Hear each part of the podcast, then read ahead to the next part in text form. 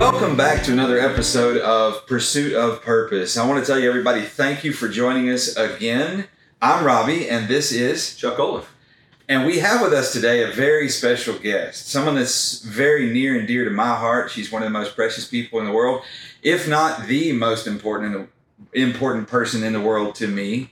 It's my wife, Denise Martin. Thank you for joining us today. And if you wouldn't mind, kind of give your own introduction and just tell us a little bit about yourself. Okay, thank you for having me. I am a mom, a wife, a grandparent recently, mm-hmm. a teacher, and I'm also a survivor. You are a survivor. You are a survivor. Now, that's actually one of the things that we have you here to talk about. But even more so than that, I see you as a, a very empowered woman who has mastered the art of reinvention of yourself. And I brought you here as an example of true female empowerment. So I didn't prepare you for that ahead of time, but that's your purpose for being here today, and I, I thank you for that. So, if you wouldn't mind, give a little backstory about Denise Martin. Where did you come from, and where you? How did you get here? Well, that's a long story. We've got lots of time. Yeah. um, I came from not the best circumstances, not the best childhood, but I always say that what what they were kind of shaped me into what I am now. How was your childhood? Can you go into a little bit of detail? You don't have to go into you know too many specifics if it's uncomfortable, but a little bit just to give you a little bit of foundation so people understand what you mean by a rough childhood. There's a lot of people out there with a rough childhood, Mhm. and you know, you personally probably haven't experienced some of this stuff. There can be a, a bit of shame associated with that, and you don't possess shame about your childhood. I know from personal experience. So if you wouldn't mind, kind of share that background. Um, it was just I was an only child, and I was the child of two addicts, and I kind of got lost in the shuffle a lot, and I feel like I raised myself in a lot of ways. But like I said before, it kind of shaped who I am. Absolutely. So I don't have any. Like I've dealt with my childhood trauma and all those kind of things, so I don't have. It, it doesn't define me anymore. It doesn't tell me who I am anymore it just is a part of my life now. That's amazing. That's amazing. So, did you, when you say you were the child of of addicts, did you know they were addicts when you were children? When you were a child, I mean. No, I mean, I, I didn't know what that was. I just knew I saw what they did.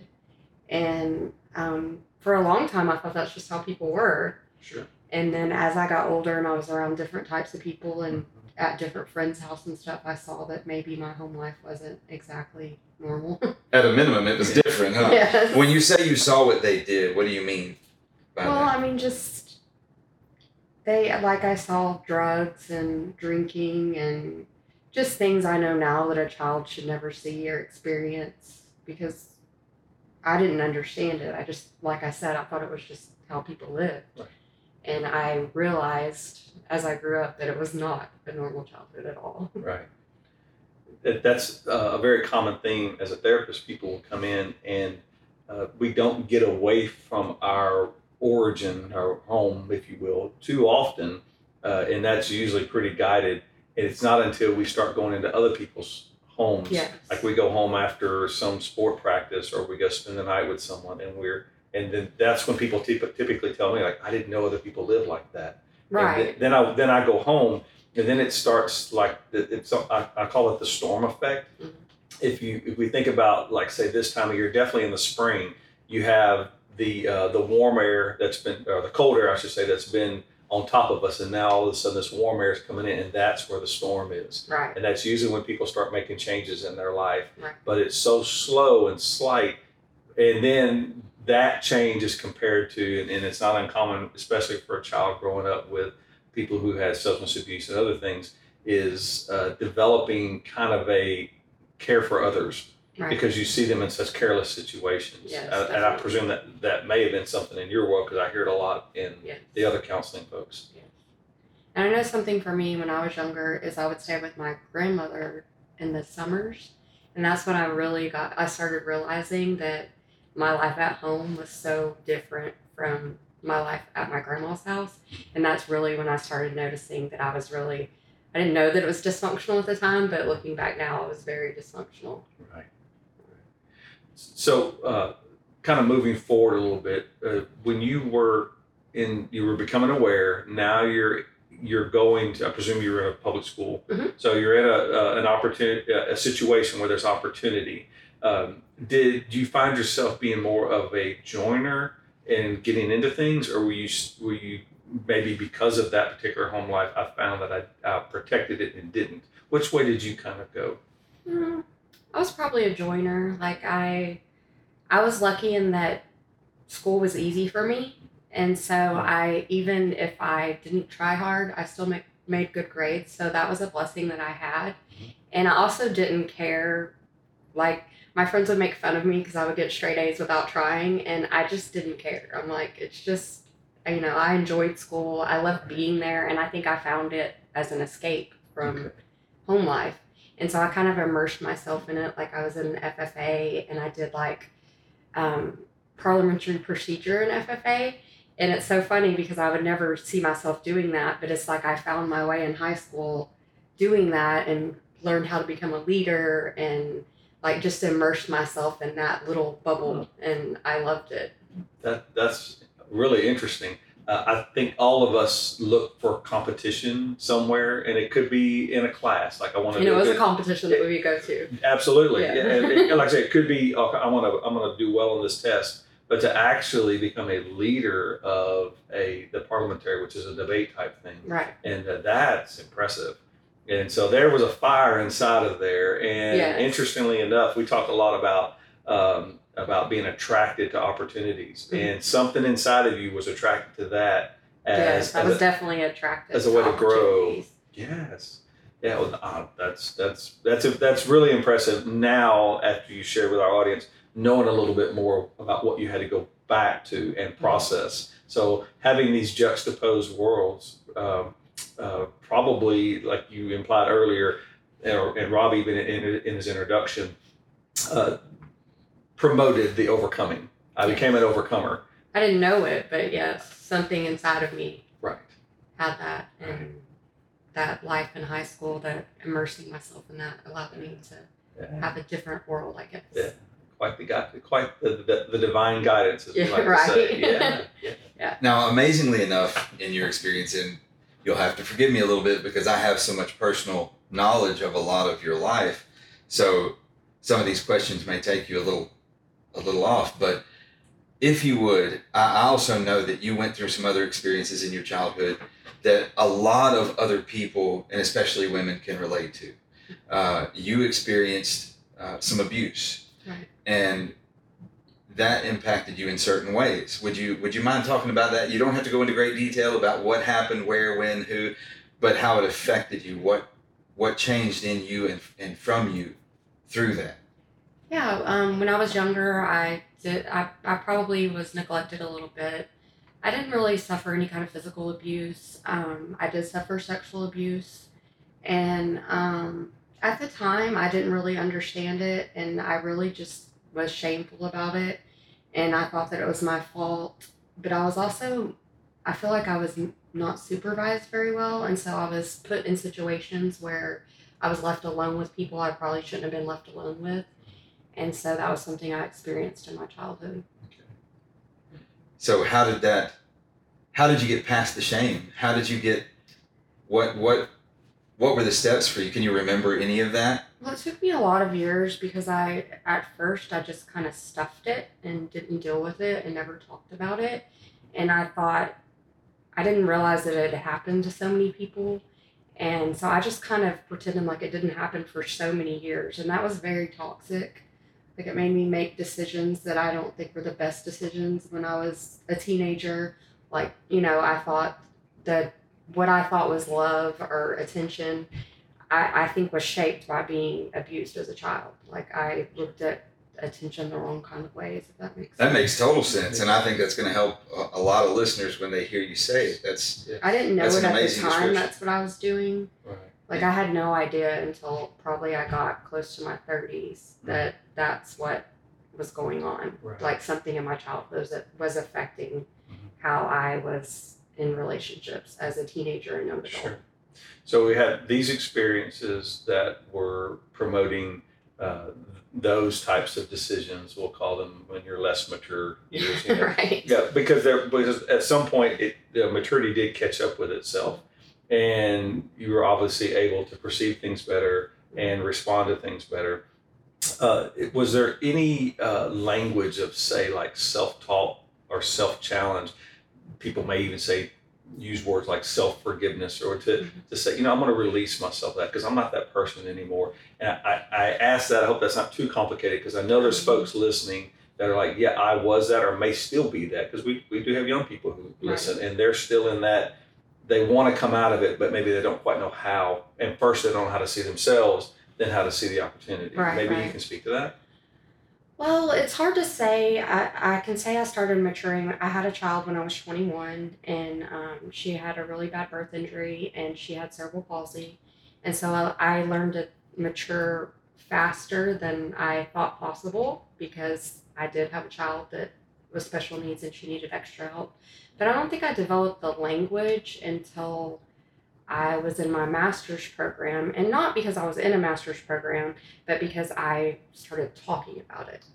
They mm-hmm. want you to talk about it. So you start talking about it, and they start asking you, Well, how do you think you survived this? How do you think you overcame this? How do I mean, they're asking you all these questions, and you try to like kind of push it away and like, I don't know, I don't know. And they don't accept, I don't know. It's Right. like, no, Right. how did you get here? Right. So that's when I started developing the language of, you know, the self forgiveness, like you said, or those things were not my fault. I was a child. You know, I was a child less than 10 years old. I was I didn't have the mental capacity to make those decisions or for it to be my fault, the things that happened to me. right. And so I started seeing it in a different way, like as being a survivor instead of a victim.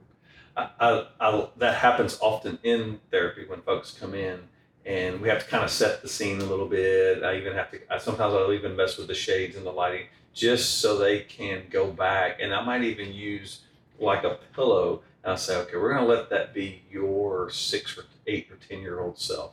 Talk to them. Right. It's almost like the, the courses you were in kind of forced me to go back and talk to her right. and say, hey, it's not, it wasn't your fault. And it's and I'm not you don't need the courses. You don't need to be in a master's program to do it. It's just I was Right. kind of forced to do it there. Right. But you would be amazed at how much just talking about it and and hearing someone else tell you that's not your fault. Or Right. you know what I mean? Yes, like it is. just hearing someone else's perspective on it and you realize how skewed your thoughts were about it. like a permission. Yes.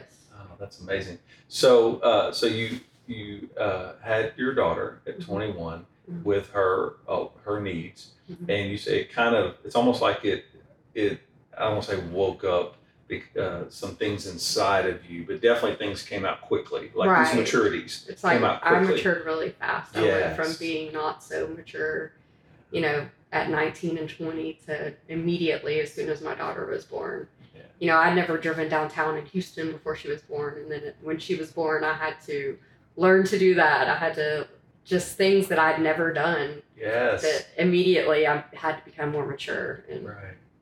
Yeah, we, Yes. we I know in life we we try to at least in, definitely in our particular business in pursuit of purpose we push people toward going after their wants because that's when they're on all their energy and all that. Right. But it doesn't take us away from there are some have tos. You said Yes. I had to. yes. That there was no other way it was going to get done, Mhm. and that is impressive. And I know that folks listening are very impressed to say, "I get that, ma'am." But that was the have tos and and and uh, must be done. Right. There was no other way to get it done. But it, looking back, I guess I mean we could say with evidence, I, yes, I did it. Did you believe in yourself, or did you just push through? And as as our Probably friend, not in the beginning. yes, Probably not in the beginning. It was more survival. Mm, and um, just surviving, just doing what I needed to do to survive and looking at it one day at a time because if I didn't, it would be too overwhelming. Yeah. Like, I couldn't think about the what ifs or what's going to happen or just day by day what I need to do. And it just kept building and building. And before I knew, I was doing it like a pro. You know, like yeah, I mastered it. yeah, exactly. And I don't even know how I got there, but just one day at a Ah. time. Uh, We have a, a recent guest on one of our shows, uh, Chris Alexis, and he uh, somewhere toward the end of his show, uh, his particular interview, he talked about uh, the herd of buffalo running into the storm, and Yes. the, the quickest way to get through it to better places is just to run toward it, not fr- run from it. And I think you just gave us an example of that. I hope you guys were listening, and please check out Chris's interview because that's an excellent description of how, how to how to make it happen. Well, one thing that she did, just to put it into perspective, she was in a, a crucial developmental stage of her life. She says pre pre ten years old when this abuse occurred. Mhm. She carried that with her through her adolescence, teen years, through high school, into college, into her first relationship, and into her college, you know, studies, and then having the birth of your first child be, being a special needs birth and requiring so much of you, there became a there came a time where there was a a need to unloose part of that burden. Because you were you were needing to carry a different burden Right. and you wanted to carry a different burden. So there became this this inner desire. Is what it sounds like to me. If I mean maybe I'm wrong, but it seems like maybe there was this new desire to to replace that old pain Right. There was no room for it anymore. there. there was no room for it anymore. I, I had to move on.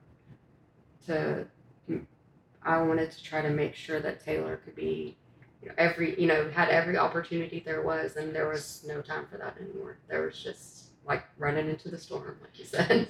We're going. is we're going. It, it's uh, I, I don't know the word that comes to mind is kind of a prioritizing effect. Right. Like maybe up until till the birth of Taylor, uh, uh, my priorities just by default was the only thing I knew, which Right. was this life up until this point, and then all of a sudden there became this kind of a uh, like a like a shift, like a paradigm shift in your life. Say, okay, well that that really no longer has immediate almost like a- significance. I don't know what my priority was before her. It was just kind of like wandering around in life. I mean, I was in college, Mm, but I wasn't, I wasn't doing well in college. right. Like at least not to my standards. And then she came, and it's like all that just changed. Right. Well, what is it? Does it sound possible? And help me understand. But is it possible that up until Taylor, you were living a life basically of reaction? Yeah. You were sort of going through life reacting to your environment and to the people in it. And then when Taylor came along, you realized that you had to become a person of creation. It was almost like I didn't have. I felt like I didn't have control before Taylor. I was just kind of. It, it was the effect of everyone else. Like, it's like the victim mentality. It's like what was happening to me, all of it. What was happening to me, and then when Taylor came, it was you couldn't sit back and say anything about what was happening to her or what was happening to me. That didn't help. It was like, what are we gonna do now? So she, the, her birth, brought empowerment into your life. Right. It, it I mean, I couldn't control what happened to her, and I was terribly sad, and it was a loss that I had to grieve having a typical child, as they say. But I knew that just sitting back and grieving the loss wasn't going to help her. Yes. How do we get her better? How do we help her Yes. be everything that she could be? Right. So to bring everybody up to speed, in your story right now, you're 21 years old, you're still in college, and you've had your first child, who is not what people would call a typical child. She's special needs. She has CP And a seizure disorder. and a seizure disorder. So here you are at 21. You've already lived as much or more life than most people probably do by the time they die. And here you are on the cusp of the beginning. I didn't know it, but yeah. So there you are, standing on the on the edge of forever. You know what's to come. So you, you were you married at this point? yes. So how was your how was all that? How is the dynamic there? And you you have this special needs child. You're in a relationship and you're still going to school. Can you explain that balance a little bit? Um, it was a lot. I was also working. So I was working, going to school, um, married, a mom, a new mom, a young mom of a special needs child that required therapy and how did she get to all her therapy and everything? You got Um, so much going on. It was a mix. I mean, in the beginning, both of us, her father and I, took her whenever we could take her. Um, it, it was a lot of going for me and for him and for her. but um, we shared a lot of responsibilities in the beginning. And then I realized I was married to an addict. Mm. And you didn't. How long had y'all been together before the realization of that occurred? I don't really remember when I realized that he was an addict. I just we had been together for about three years before Taylor was born, maybe. Yeah, about three years. And um, I just thought that it was typical young adult behavior, I guess. And I guess I realized after being married and having a child, it was continuing. So then I realized that it wasn't just typical young adult behavior. Yeah. I kind of tried to normalize it, I guess. Do you think that that in you, the the normalizing of that behavior, probably maybe comes from watching that in your mother and watching that in your childhood around you? That that- yes. Okay. Absolutely. I normalized it because what else do you do with it? That's exactly. You either right. normalize it or you obsess about it. Mhm. And so my go to from childhood was just to normalize it Right. Right. Because I had other things to focus on. Absolutely. I wanted to focus on Taylor. And, You had an exceptionally full life, full in every direction, full of turmoil, full of blessings, and that had to be a difficult balance. It sounds to me like if you had to put it out on a scale, like problems and benefits, you were right in the middle, and the whole thing balanced on top of you, like a seesaw. sometimes I felt like that. It's a heavy burden to carry. It was heavy. Well, I'm proud of you for it. Th- th- that's an interesting analogy is uh, and i think it speaks to the character of people in situations like yours you will find that there will be one person that will typically be the fulcrum. And then and life will balance on them. So as your motivation went as your mood went as your collective understanding talking to doctors getting more data uh, building uh, a plan and what have you uh, it sounds as though that mostly all fell to you. I mean, maybe there was a small community that would contribute some, Mhm. but then you really then you began to realize the limits of their contributions, Right. and so uh, then you had a you had a choice. You had a you had a choice moment. Like, okay, I'm either going to take all this on, or and kind of operate as if I really can't rely on them, you know, or I'm just going to quit. I do remember times feeling like that, and I remember telling myself that you don't, you don't have the right to check out. You don't have the right to, you don't get that luxury. Not that it was really a luxury, but that's what I would tell to the people in my life. I don't get the luxury of checking How often out. did they like did they know, proposition you to join them? myself yes. silly Yes. and taking pills? I don't get that option because I have to be here for my daughter. Yes. It's not an option for me. And I never understood why it was an option for Right. them. Like, why do you get to drink 20 beers on a Saturday? Yeah. Because I stopped to be a grown up. Right. not that I wanted to drink 20 beers on a Saturday, but you know what I mean. Yeah, there was yeah there was no there was no uh, option to exercise on your part. And it's and- not that I'm not saying that I wanted to or I was bitter about it or anything. It's just No. something inside me knew that if I didn't do it, who was going to do it? Right. And I'm not saying I never got help either. I did get help. Yeah. But I knew in the end that I could depend on very few people and myself. Yes.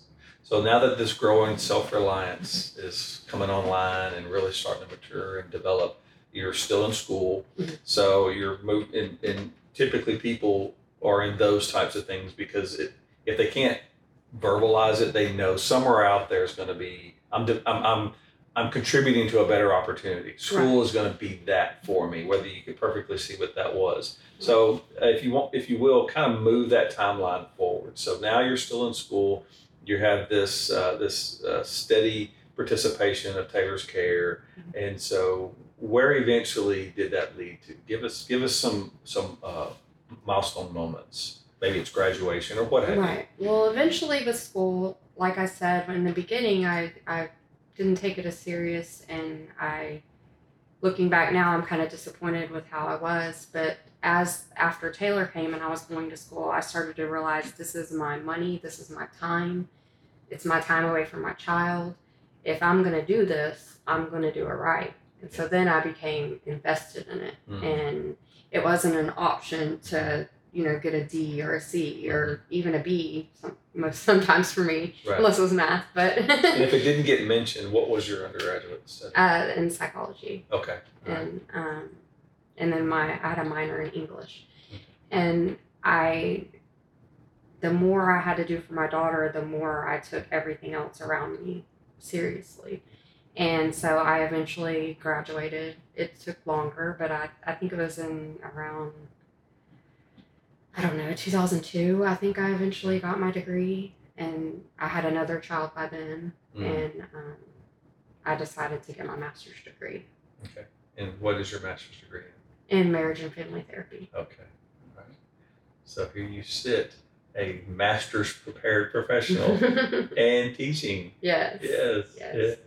Yeah. Uh, do you would you say that having had uh, a lot of that academic preparedness along with some of the life opportunities is uh, is had well I'll ask it in the form of an open-ended question. Do you see that having an effect as an educator, as a teacher of youngs? Mm, yeah, I think so. Okay. Definitely. What are some of the What are some of the ways that that not just the the, the school, the the academic part, but also the life experience? uh, Are there some ways that that tends to either present itself or give you an opportunity to respond to kids?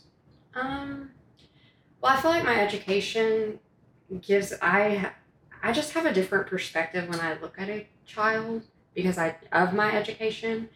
I know I'm more likely to give them like the benefit of the doubt or um I don't know. I just feel like I have a I don't know.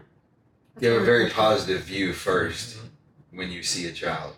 Yes, Uh, because I know as a child, as a 10 year old child, I was in circumstances I couldn't help. And so I always try to look at that with my kids. Like, what is this 10? Because I teach 10 year olds. So I'm ah. like, what is this 10 year old kid going through at home? Yeah. Like, I don't know, but I could imagine. Sure. And I always assume that it's got to be some, like, I only know the half of it right. because I know that my teachers only knew the half of it. Right. Right. And so I always assume that I only know the half of it and give them a ben- the benefit of the doubt. It may be great, but it may not be. So that's a balance in some of the buzzwords that obviously you and I are psych trained. So some of the buzzwords is there's empathy for the Mhm. child and their Yes. situation. Yes. There's optimism that Yes. that that just because they're in a difficult time, it doesn't mean they're an I can't. They're an I can. They're I can people. And now then we have to draw that out. Right. That's the word we use is educe. We have to educate. We have to draw out the talent that's in there because over time, that's how they're going to become overcomers Exactly. and, and they may not have you know the, the heaviness of the story you have but they have enough that life's tough and at 10 they're on the cusp of becoming very aware it's a big bad world Right. and how powerless they really are Exactly. They have very little control, is what I was thinking. They Right. have very little control of their life. And so some things they might be doing in my classroom, it might not be really what it what's going on. You know what I mean? Like the acting out or the saying ugly things or task avoidance or all Right. those things. It might not be what it appears to be on the surface. so and, and, and we're now that we're in this and i know we have other topics we want to touch on. So just for a moment though if we have teachers that are watching uh, or maybe you know youth folks folks that work with youth ministry but i think teachers will be really resonate with this. So you're in a classroom you have a kid he's have he or she's having a disruptive day or a moment of the day. Um, is there can you break it down and then i may be asking a bit much but to break it down to say okay here's here's how, my pattern of thought. I see it i assess it and i respond can you give us maybe just a, an example without calling out a child Yeah. as to how you Um, how you kind of handle that Well, I always think about that I don't want to get into a power struggle with them. I don't, because I've already lost if I get into a power struggle with them. So I don't want to give up, get into a power struggle, and then I want to try to understand the behavior, even if it's frustrating, even if it's, you know, it seems like it's just people always assume that it's just defiance or it's just being difficult. But I try to always remember that my 10 year old self and how I had little control over my life. Mm. And my principal always tells us that kids that are loved come to school to learn, Mm. but kids that are not loved come to school to be loved. Wow. And That's that powerful. sticks That with me. is powerful. that sticks with me. Like yes. I I think of that a lot when I see a kid misbehaving or it, it allows me to like restart myself. Like if I'm frustrated in the moment, right. I'm like restart. Yes. Remember that they're coming here to be loved. Do you ever look at them and think of your 10 year old self and think, there I was looking for love? Yes. Yes. Like, Definitely. Well, in some of our studies in psych, we've studied like the hierarchy of need and those things. And to children, let's use those uh, folks as an example, they're not going to subject themselves to the challenge of learning, uh, whether it's paying attention, raising their hand, being vulnerable, unless some of those basic needs are met. Exactly. So Some of them are in survival mode. And Yes. so in, if you can't get them out of that in your classroom, then that's all they're going to get is Yes. survival mode. They're Yes. not going to move past that and be able to get Right. what I'm putting down. Exactly. And oftentimes I've told teachers, I've been able, been privileged to do some trainings to say, you know, uh, using your references as examples and say, please understand it's less about your subject. It's more about developing these little humans yes. to be these great adults one day. It is kind of your ministry. This is what you do, whether it's an empathetic ear or, you know, hey, explain to Miss Martin, what, what did you hear me say? You know, or, you know, well, well, when they said that, how did, you know, that kind of thing. Getting them to Yeah. engage. And my principal also, when I started, he told me, he's like, I want you to focus on loving our kids, and everything else will come. Mm, And if you love and take care of our kids, then everything else comes. That's a, that's good leadership. and I it. really always is. think about that if I'm frustrated or having a you know difficult day or everyone's you know Yes. it feels like everyone's acting out or it's just chaos in the classroom or whatever. I just think that even if I feel like I'm not doing anything that day Mhm. that's positive or helping someone, I remember I am loving them. So right. I'm doing that. That's right. So something's happening in here. Yes, absolutely.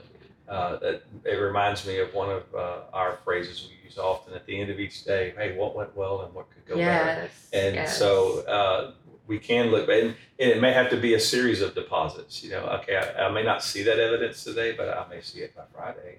well, Yeah. giving yourself grace too, even if you weren't Yeah. perfect that day, Yeah. tomorrow's a new day and so let's just that new that day's Yes. gone so let's just look at the new day and start over and I, that's really saved me a lot And as your My principal said, they come growth with, yeah, as a person is every day's a new day and Every- every step means something no matter how small it is well, as your principal implied, they're going to still come with the same wants. They want to be loved or what they want to learn. Yeah. So that's that. Tomorrow's wants are still going to be there.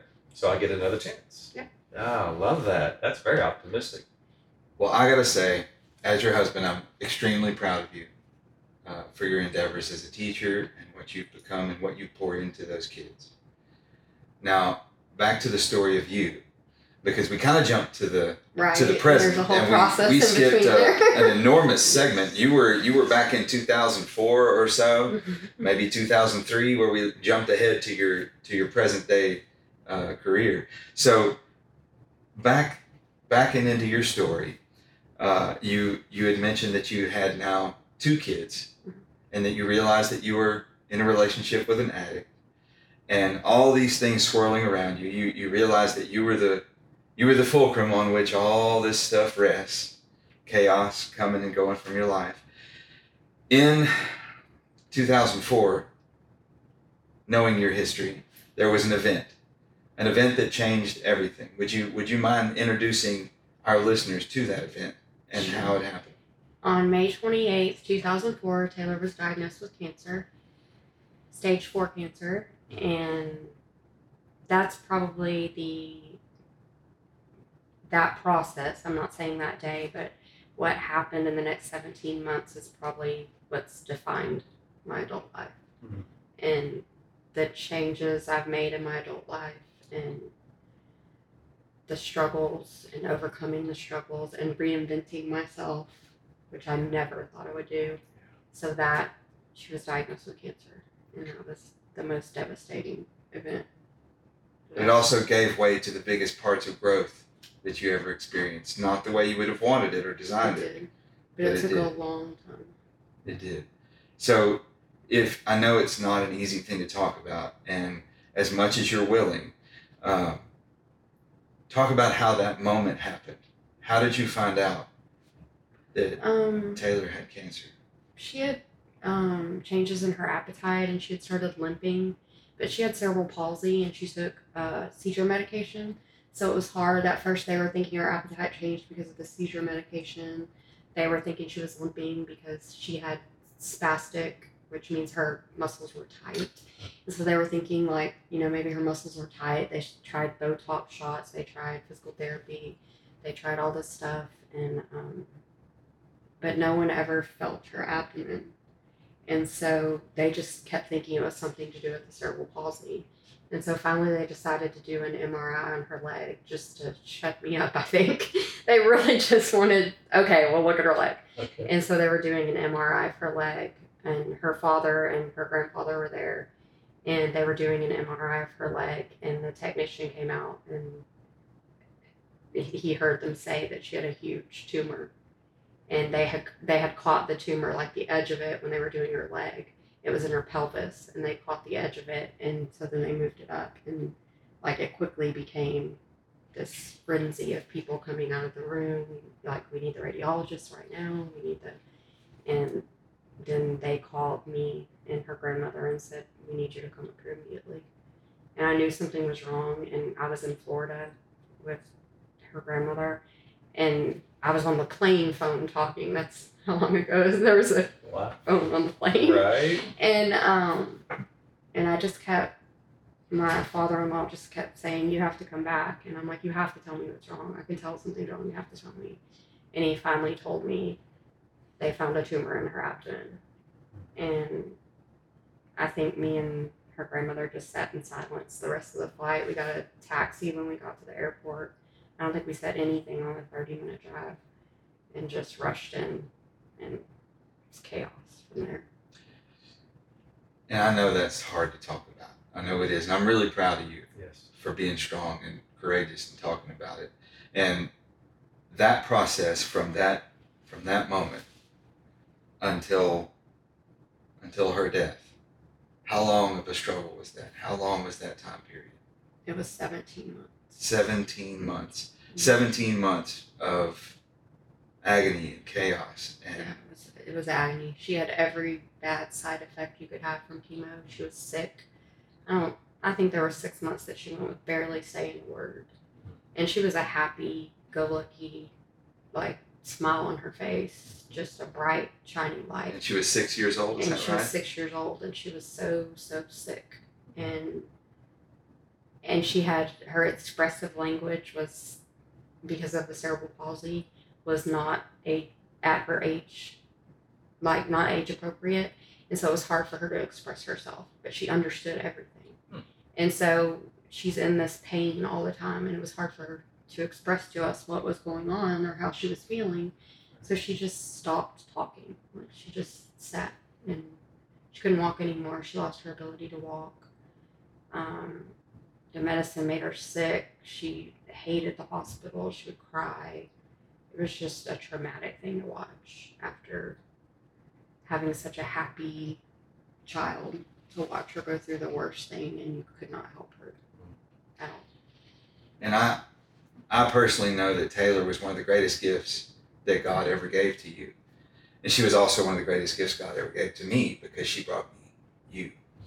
And I know there's a lot of people out there that have experienced grief and they don't know where to put it and they don't know how to how to deal with it and they don't know how to how to compartmentalize their lives in order to keep living. And that, can you speak about that a little bit about you got beyond that 17 months and lost Taylor, and that was out of your control. But what was left, you had control over. And it took time and it took energy and focus and a lot of work. But you you regained control of your life Can you talk about that a little bit? Well, I got to learn a lot about compartmentalizing when she had cancer, and I didn't know it at the time. Looking back, I know. But I didn't, like, I never wanted to know statistics or any of those kind of things. I'm like, my child's not a statistic. I don't want to know. I can't hear that right now. All I need to know is how to get her better. And so that's all I focused on for 15 months is getting rid of cancer. We're getting this cancer out of her body. And we did, and she survived a surgery that she almost died. She lost like half of her blood. Um, she her lungs filled, filled with fluid. She got put in the ICU. She almost didn't make it. And um, but all I could think about is how do we get her out of here? How do we get her better? And every time she got better. And then on um, September 1st of 2005, she relapsed. And I all I could remember them telling me was that if it came back, she was to die. And I'm like, my child's not to die. I wasn't having it. She's not dying. But six weeks later, um, the cancer was just everywhere, and we couldn't control it, and we just let her go. We didn't put her on life support or anything like that. We just let her go. The doctor told me she's not to make it. I'm sorry. And this doctor fought for her and I trusted her, and I knew when she said she's not going to make it that she wasn't going to make it. I didn't accept it. I mean, I was probably the only one in the room when she was dying, thinking, okay, she's gonna she's gonna overcome this. It's not as bad as we think it is, because she always did. She was a survivor, and then we lost her, and I I just went into a dark place for a really long time, like a dark place. I didn't think I don't know. I, I didn't think I would survive it at all. But you did. I did. And I've watched you grow as a as a person, as a woman, as a mom, uh, over the years, and you didn't give up on yourself, and I saw that as a beautiful thing. I went a lot of years. I would say a good fifteen years being lost and like so wrapped up in depression and anxiety and PTSD and being a victim. And I'm not saying that I was a victim. What happened to me was a it was a traumatic thing. Like not many people know what that's like to watch your first child that made you a mother basically suffer and wither away and die and you can't help them. There's nothing you can do to help them. And so much of who I was as a mother was because of her. Like I had her and she was a special needs child and I grew up and I had all these things. And then when she died, like what was I supposed to do? Like everything I was was because of her. That's how I felt. Sure. And so it was very easy to just some days I couldn't get out of bed. Like I couldn't function. I didn't I was just so caught up in the it's not fair. Just the victim thinking. And it took me a lot of years to get out of that thinking. Um, people were cruel, they were mean, they were judgmental. I was hard on myself. Um, I beat myself up at every turn. I said I was a bad mother, a bad wife, a bad friend, uh, a bad daughter. I, all those things. I was just, and it was everything bad was my fault. And I just like spiraled into this just dark place. That's all I can explain it. Just dark place. I didn't want to be around people. I didn't want to get out of bed. I didn't want to talk to people. Nothing. I just wanted to be left alone. I've noticed uh, through the years that any in anything we engage in, it's going to have I call it an over under. And uh, uh, the overt would be uh, likely a lot of the aspiring attitude that you have going into her CP, going into her diagnosis, going into her treatment, and the overt being the positive, like I can do this, I can respond, let's learn, okay, let's read on this, let's let's keep growing and, and helping. And for six plus years, you know, it gave her a quality of life, you know, until, you know, we had this invader in her body that that, you know, unfortunately was more powerful than what her body could handle. Right. But that's the under is if there's going to be a, a positive you know, there's a negative. If there is a an order, there's a chaos. You can't have one without the other. Right. And sometimes the under wins the day, and and and, and it and it does have that devastating effect. And I know there's folks listening. They're like, I I am I am either there or similarly there. We, my, me and my spouse have a special need, and they are our identity. Right. This is every day is about them by and large, Mhm. and uh, you know, and I think being young and what have you. Now, likely, if you were to counsel, since you have those skills, if you were to counsel, say, a young family in their early twenties, and and this gets born into their life Mhm. one way or another.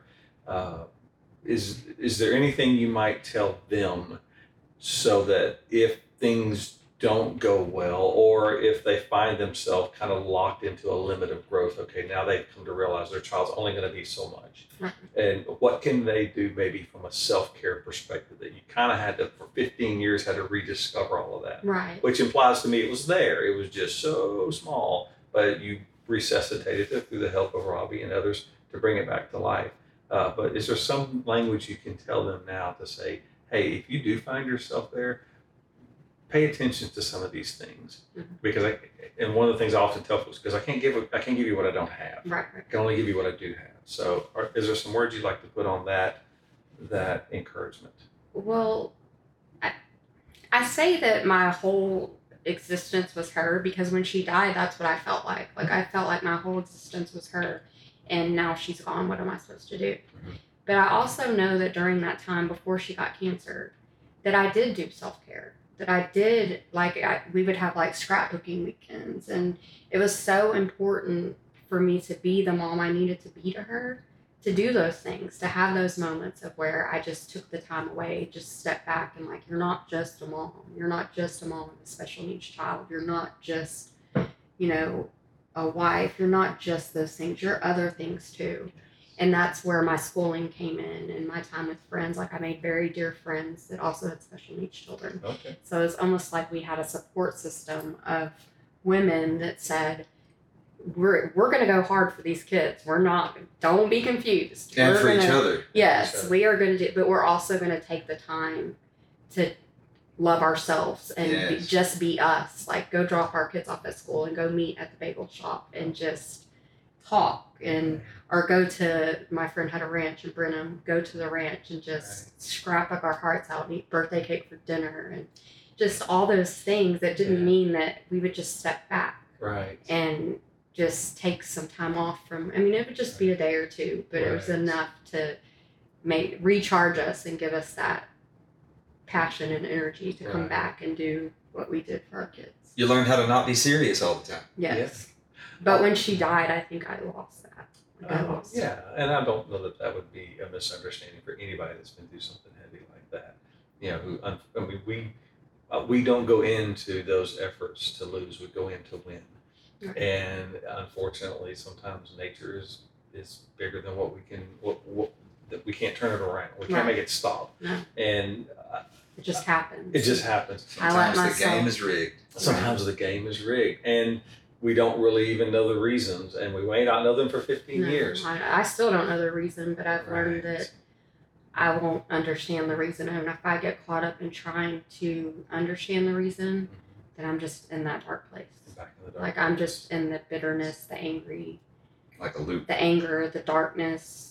That's where that keeps me if I stay in the why did this happen because I'm not gonna know why. correct. I'm never gonna understand why. I've gone to preachers, pastors. I've tell me why, Mhm. and every time they don't have a why. That's right. They sometimes they come back with a, you know, a, they try, Yeah. but if I keep on, they're left Right. with the I don't know why. And so I feel like it was a turning point for me when I stopped looking for why Okay. because there was no answer to That is a That's that- profound. That is profound. That is powerful to basically uh, discipline yourself to say, okay, I will no longer ask that question because, because it doesn't fix anything. Not, Correct. I mean, understanding why do you think it's going to make it okay that my child is dead? Right. No, it's not going to make it okay. So why are you looking for this answer? Why are you like and I would do the what if thing, like what if I did this different? What if I did this? And I finally just said one day, the what ifs are melting my brain. Yes. I know that sounds so silly, but Yes. they were. I mean, it was really like paralyzing me to do what if or why or why did she deserve this? She was such a perfect Mhm. Person. She was pure. She was innocent. Mhm. Why did she deserve this? And being angry at God and Mhm. angry at the situation. And then I just realized one day that that wasn't helping me. It wasn't, it was just keeping me in this dark and bitter place. Right. And it was almost like I was comfortable there. Like, Yes. I didn't have to answer to anything or anyone. I could just go back into my dark place and you don't understand me anyway, so just leave me alone. Mm. And It became your own form of, of a defense mechanism. yes, and it was Wow. very toxic to myself, very toxic. Mhm. But I just, it was just my cocoon. It was like where I lived. So you Right. found empowerment through the disconnect of your place of comfort where you were comfortable in your doubts, in your disbelief, in your questioning. So you disconnected from that and became empowered by that disconnection. I think so.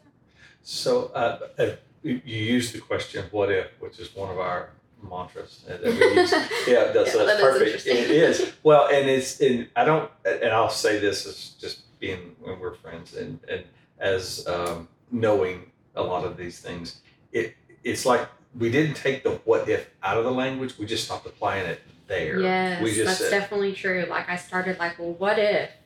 Well, there's a double sided coin there. There the is. what if has two sides. yeah, It's got the good side and the negative side. Yeah. The positive. Well, over under. I, and I do use what if now, but I don't use it that way. Yes. I I went through 15 years of it wasn't just Taylor's death. There were just so many things that happened to me during that 15 years, and I just let it push me further and further down into the hole.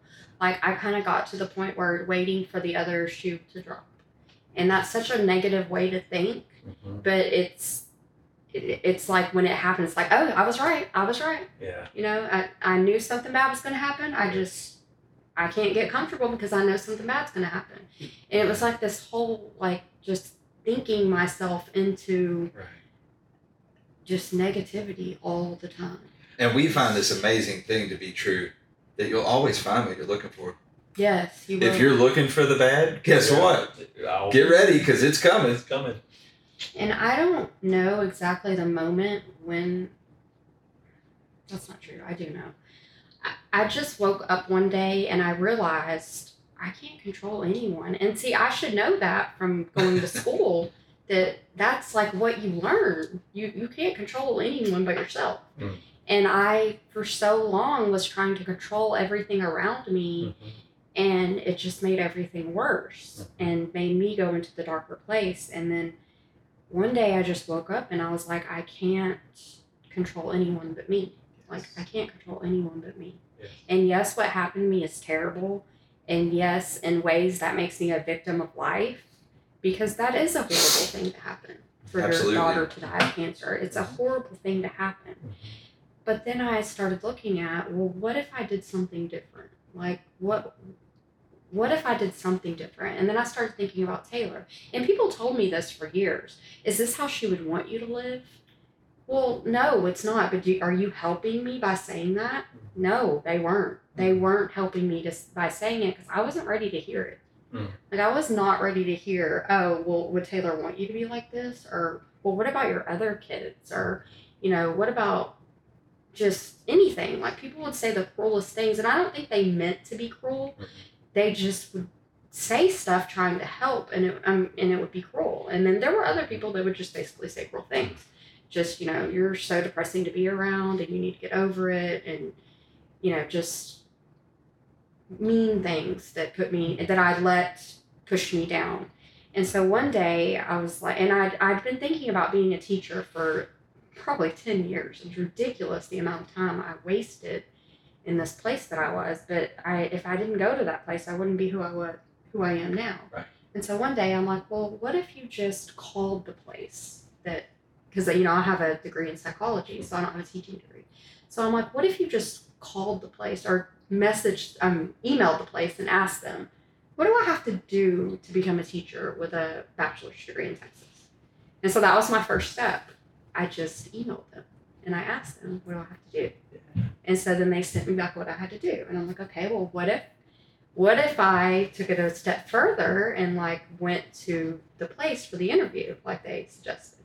And so that's kind of how I did it. It started with, instead of thinking all the way forward with the what if, what if, what if, what if I just start right here in this one spot? And that's my, you know, success for the day is I got up out of bed, I took a shower, I got dressed, and I emailed Region 5 Yeah. to see what I needed That's to do. That's beautiful. You teacher. took the smallest activity that you could find in the direction you wanted to go, Right. and that was a part of your cure. Right. The Like, one the one The step on one the step. road. The Yeah. one step. And I let me be proud of myself for that one thing. I didn't care if anyone else was proud of me. I didn't even, and I probably went back to bed that day after I did it, and probably started beating myself up because I was going back to bed. But Mm, that one little thing mhm, started this momentum, mhm. and then I started to think, what would Taylor want me to do? Like, what, what can I do to make her proud of me?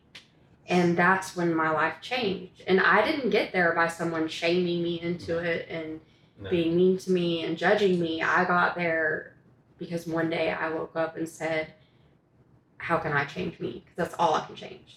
on the subject, if I may, of moving forward from great loss, uh, I do these grief classes. Been doing a couple of decades, and very early on, I stopped asking who did you lose, and I started asking who are you here to.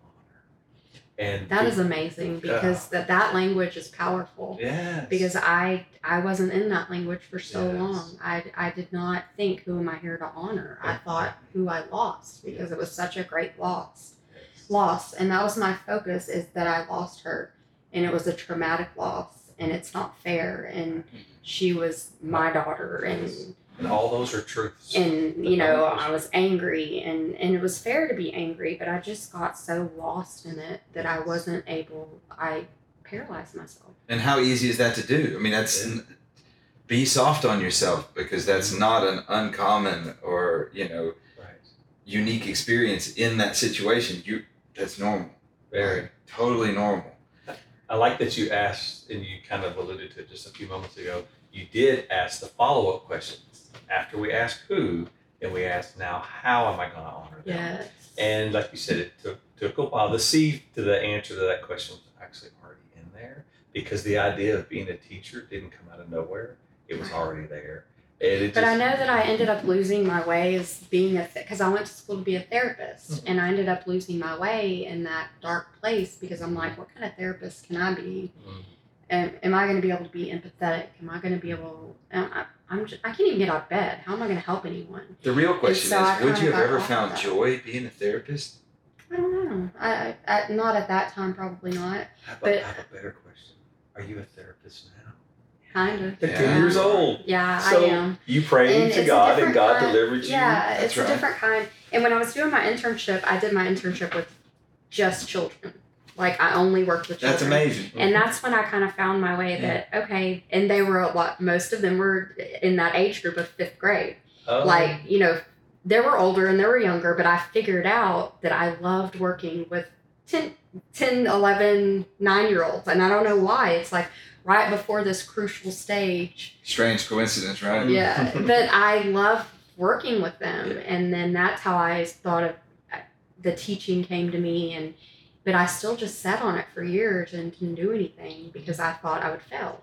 Yeah. and so i just was in my dark little place just yeah i'm not going to do that. Because i don't want anyone to depend on me to be there every day so i'm just going to live in my little Yeah, shell and yeah.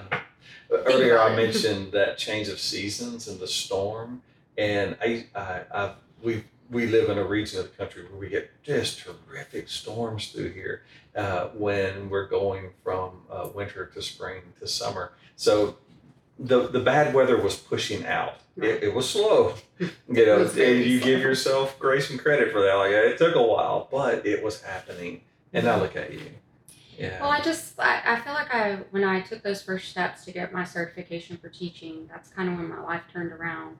And even when I was in the program, I struggled. Like I like I, I missed class, and then it'd be like, okay, you've missed all the classes you can miss. If you miss another class, you're gonna have to retake the program. Mhm. And so I had my struggles. Like I was like, I, I'm not, I can't do this. I'm not gonna be able to. I mean, I was so hard on myself. I was the, no one could beat me up more than I beat myself up. But then I started having like successes. Like I started uh, getting through parts of the program, and it'd be like, okay, that's your last class for that. And I'm like, oh wow. And then it was time to take practice tests, and I would get all worked up. I don't want to take practice tests. And then I took practice tests, and they're like, okay, now you can go take the real test. And so I took the real test, and I started passing those. And then I got a job offer, and because the teacher resigned, and I got a job offer after I took my tests, but before I had applied for my license. And so it just kind of all started falling into place. And so then I started to feel like almost like it was confirmation of what I was supposed to be doing because everything started falling into place. Mm. And then I got a job as a teacher, and that's when my life was changed. Like it completely changed my life and who I was, the way I thought. I finally was able to think about honoring Taylor instead of just losing her. How am I honoring her? I'm coming here every day and, you know, teaching 62 kids and honoring her every day. That's all. Every time I get sad about her now, I just think about Right. the ways that I can honor her. and no doubts that even in her short, what, less than eight years, the character that she brought into your life is coming out. Yes. Yes. It is. And I finally found a place where I can let it and not be sad or feel guilty. I always felt guilty and I didn't even know why. I understand now why, but mm-hmm. I can do it in a way where I don't feel sad or feel guilty. I mean, don't get me wrong, I feel sad still on Well, of course. days because I miss her and I, I, I'll never be okay with her dying. Never. It's never going to be okay with me. But all I can do, I can't bring her back. And so all I can do now is honor her and make her proud of me and just changing that mindset of being a victim to a survivor. Right. Just, it changed my life.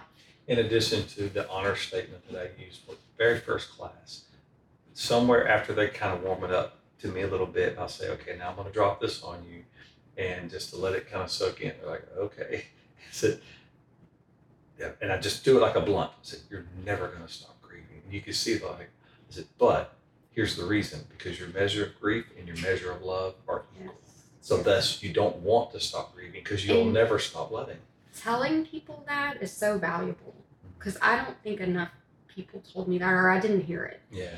And no one ever told me that it was normal to feel the way that I felt or they I didn't hear it. I won't say that no one told me because you sitting here you know that you probably told me that.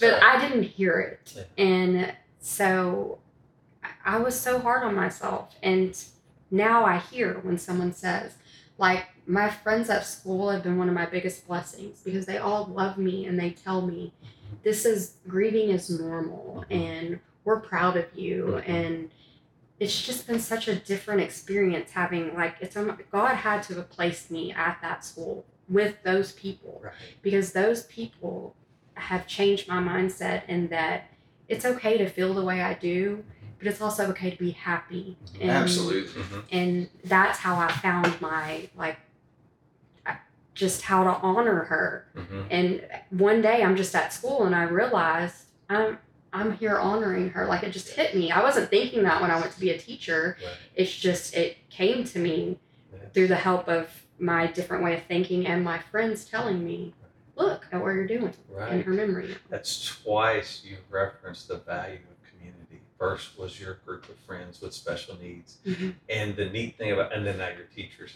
The neat thing about having, I'll, I'll use this, the special needs, uh, you know, mother friends as a group. We can get together and we can talk about anything and everything other than our children.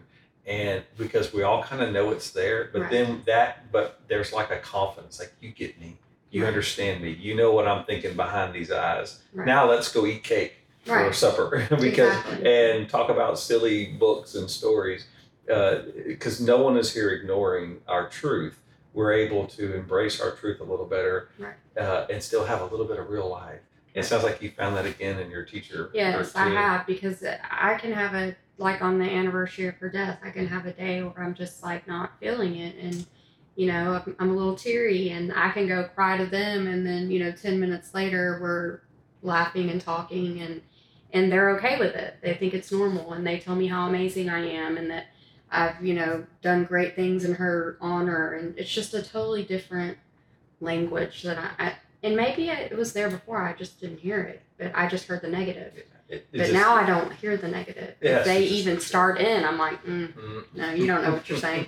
But you're telling people today on this show that if you're hearing those things, it's not true. No, That's not the way it not. is. You, You you know, need to distance yourself from right. that. Find a new And even if you're the only one cheering yourself on, take that first step. Yeah. Do that email like I did, or whatever it is. You know, get up, take a shower, get dressed, and Take action. you know, take out the garbage. If it's the tiniest little thing, be like, I took out the garbage today. You know, I mean, and it sounds silly, but no, it it starts a momentum, and before you know it, you're three down years down the road, and you're like, like three years ago where I was, and then where I am now, it's like I don't even know her anymore. right. Like you, like people that I haven't seen in years, like talk about something. I'm like, I don't know her anymore. I don't know who she is. Wow. And that always le- leaves me with, and then imagine where we'll be three years from now. Exactly. Uh, you mentioned something just just a moment ago about measuring these accomplishments. That too is one of the every night at the end of our my class, I say now for the in the next week, find two or more things that you can take all the way to completion and account for that. Give yourself an attaboy, give yourself an out of girl. And they're looking, I said, fold clothes, wash dishes, it all counts. Yeah, it's a little bitty drop, but and it, it counts. also it allows you to get out of that thinking because that was a hard thing for me is to get away from my thinking. And when I'm at school, I don't have time for that. If I'm gonna love my kids, I don't have time to go there. And that was a it, a blessing for me. yes. now I don't have to think that way. I don't have to, it, it just is automatic now. But when I first started working at school, like, I'm like, how, how did I not do this 10 years ago? Like, it, it was like what I needed. I just didn't, didn't look for it. Right. Well, I just and I got hope stuck in the negativity and let life beat me down and, and just, I was just a victim and, and I didn't see that I could be have an influence like I have now. the words that we often use, and Rob used it earlier, is owner creators. Yes. You know, I became an owner of me, and then I started creating something, which is that first email. Yeah. And that's what it, that's an example of creation. And we think it's creating orbit planets in the universe. No, I can create myself, you know, uh, to become something. Exactly. And, I and I And know there new- are folks listening to that And know that new way of thinking created this person that like if I do have a bad day and I do go to bed and I do feel bad, I also know that tomorrow's a new day. And I get, you know, give myself that leeway. Okay, it was just a bad day. We're gonna get up tomorrow, we're gonna start over. And that changed life for me because starting a new day over again, like li- not like in my head, okay, e- yesterday's gone, today's a new day Yes. and I never did that before. I never I've carried it all around and it was so heavy and I don't do that anymore. Like even if I have a bad day, tomorrow's a new day and I'm getting up at, you know, 5:30 and I'm going to work and it's almost like I don't want to miss work now. I don't want to miss life now. I don't want to yeah, sometimes I need that calm, peace and quiet, but it's no longer like where I live. we can call that weekends in summers because you're a Yes. teacher. yes. Well, I want to say that you you have far surpassed what I hoped for today in bringing you on the show. And I can say with the utmost sincerity that you have been my favorite guest. And you will always be my favorite guest. And I, I've got just a couple of things. I, I've got one comment and then I've got two questions, okay? And and we're gonna wrap this up for the sake of time. But you've done amazing. I want you to hear that. And then I wanna I wanna suggest, is it possible that you see these 62 kids a day, right? And this is your third year? Unless my math is wrong. Oh, third year so 62 kids a day in your third year and you don't have any end in sight. You're not shooting to shut it down or retire No. anytime soon. So these 62 kids a day you have spread a part of taylor into them. And she reflects to you from them. And that's beautiful. That's huge to me. I mean, just here, and I don't remember the first person that said it to me, but it was someone at school. They said it to me, and it changed the way I think. And they probably have no idea what what they did for me, but Right. it's just and maybe people tried to do that before like i said i just didn't hear it but i was finally in a place where i could hear it Good. Well, I'm proud of you. Yes. So the two questions. Number one, what advice would you have for someone? Now this is a big one because you've covered so many different angles and facets of the human existence, especially for a woman, the, all the things you've been through. Um, but what advice would you have for someone who is in the stages of grief, who has lost a child? What advice would you have for them? there's so much but i i guess for me i would say be careful getting consumed it's okay to grieve it's normal to grieve you're going to be angry but for me turning it around like you said to the honoring of them has been a really big thing. And i don't don't get caught in it for 15 years like i did. Don't. It's not i mean it, love your child grieve for your child but find ways to honor them even if it's small ways.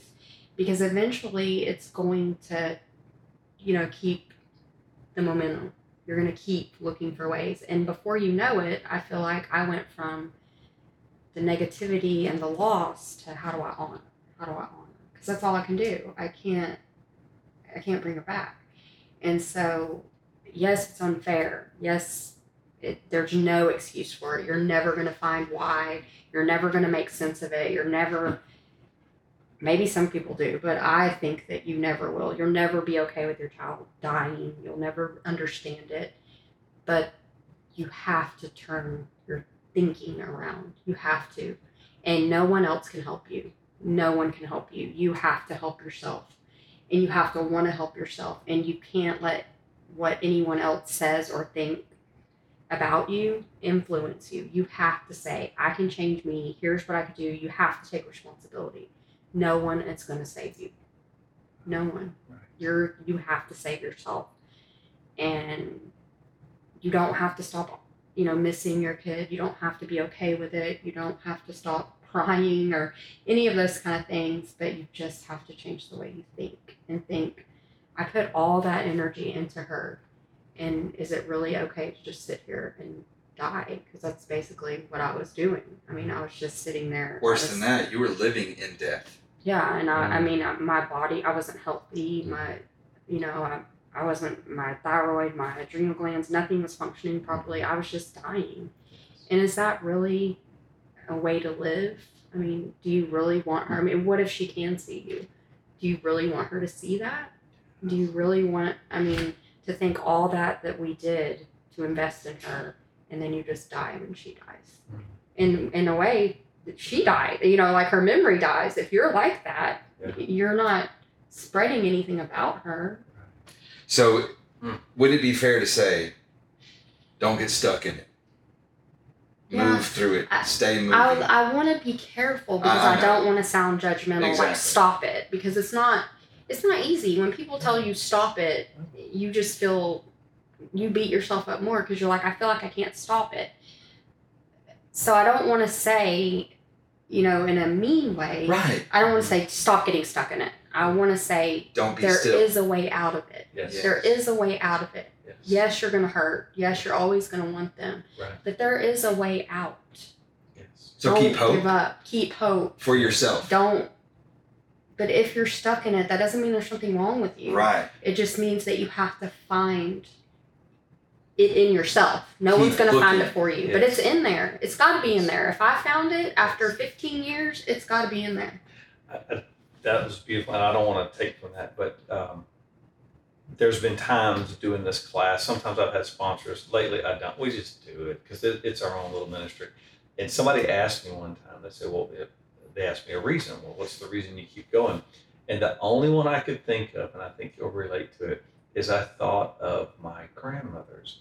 Both of them were Gold Star moms. And if you don't know what a Gold Star moms is, they sent their sons off to war and they didn't come back. Their oldest sons, and somehow they got through. Mm-hmm. And and I and now I interview my mom who looks at her mom and others, and they will speak to years. Like there were years that I know that they were. It was like they were in a fog. They could see, but they couldn't see far. But they kept moving because they know somewhere on the other end of that is going. to And then eventually, I'm sure it's great. Now you're a grandmother. Grandchildren come around, and I'm sure we were a breath of life. But they always kept finding an evidence of life. So and you have to do that. You can't stop looking because you're gonna get stuck if you stop looking. So I, I tell these folks, I said, so if you want to look back at your grandmothers, how did they do it? I don't know, but they did. But I bet if you stopped and thought, you know how they did it, and that's what you're evidence of. You can we can look back at generations and go, well, those awesome women got through it. Uh, of course, I can too. So right. So I said there was two questions. There were, but another one popped up, and I'm gonna ask you these, and, and we're gonna we're gonna have to wrap it up. But are you a success? Absolutely. I love it. That is amazing. That is amazing. Thank you I for that have answer. said that three years ago. I, I believe that, but I also agree with the answer you gave. You are a success in my book. Now, this is a question that I ask every guest on this show, regardless of their background, their, their where they are now, and where they think they're going. I get, they get this question. So, if you could go back in time and you could talk to yourself before you started college or right at the beginning, and you could only just give yourself a message that you would hear.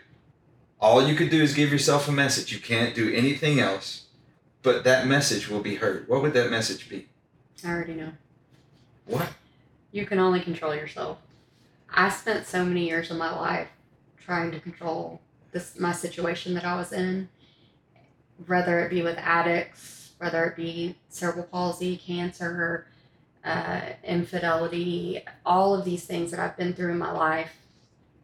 I I learned the turning point for me was learning that you can only control yourself. If they're gonna go off and act crazy, then they got to go off and act crazy by themselves. Nice. you've got you've got to invest in yourself because you're the only one that's going to do it. And if you try to keep in yourself in the chaos and the craziness, you're just going to keep yourself down. So you keep being your best you and let the world do what they're gonna All do. you can do is control yourself. That's That's beautiful. it. That's great advice, Chuck. Is there anything you got in closing? No, I'm just so proud of you. I've known you you. for years, Mhm. and uh, and yeah, there were You've been on this journey for me Yeah, for the 17 years that I've been on it. yeah, and you know, there was always moments of hope, and I think you know, me as your friend and Robbie, as your- we knew it was coming, but you embraced it. You took control of what you can control, Mhm. and uh, look at you. I'm so proud of you. Thank you. Thank you. Well, everybody, I, I'm Robbie. I'm Chuck. and this is Denise. And she will always be my favorite guest on this show. And we appreciate all of you making us a part of the pursuit of your purpose.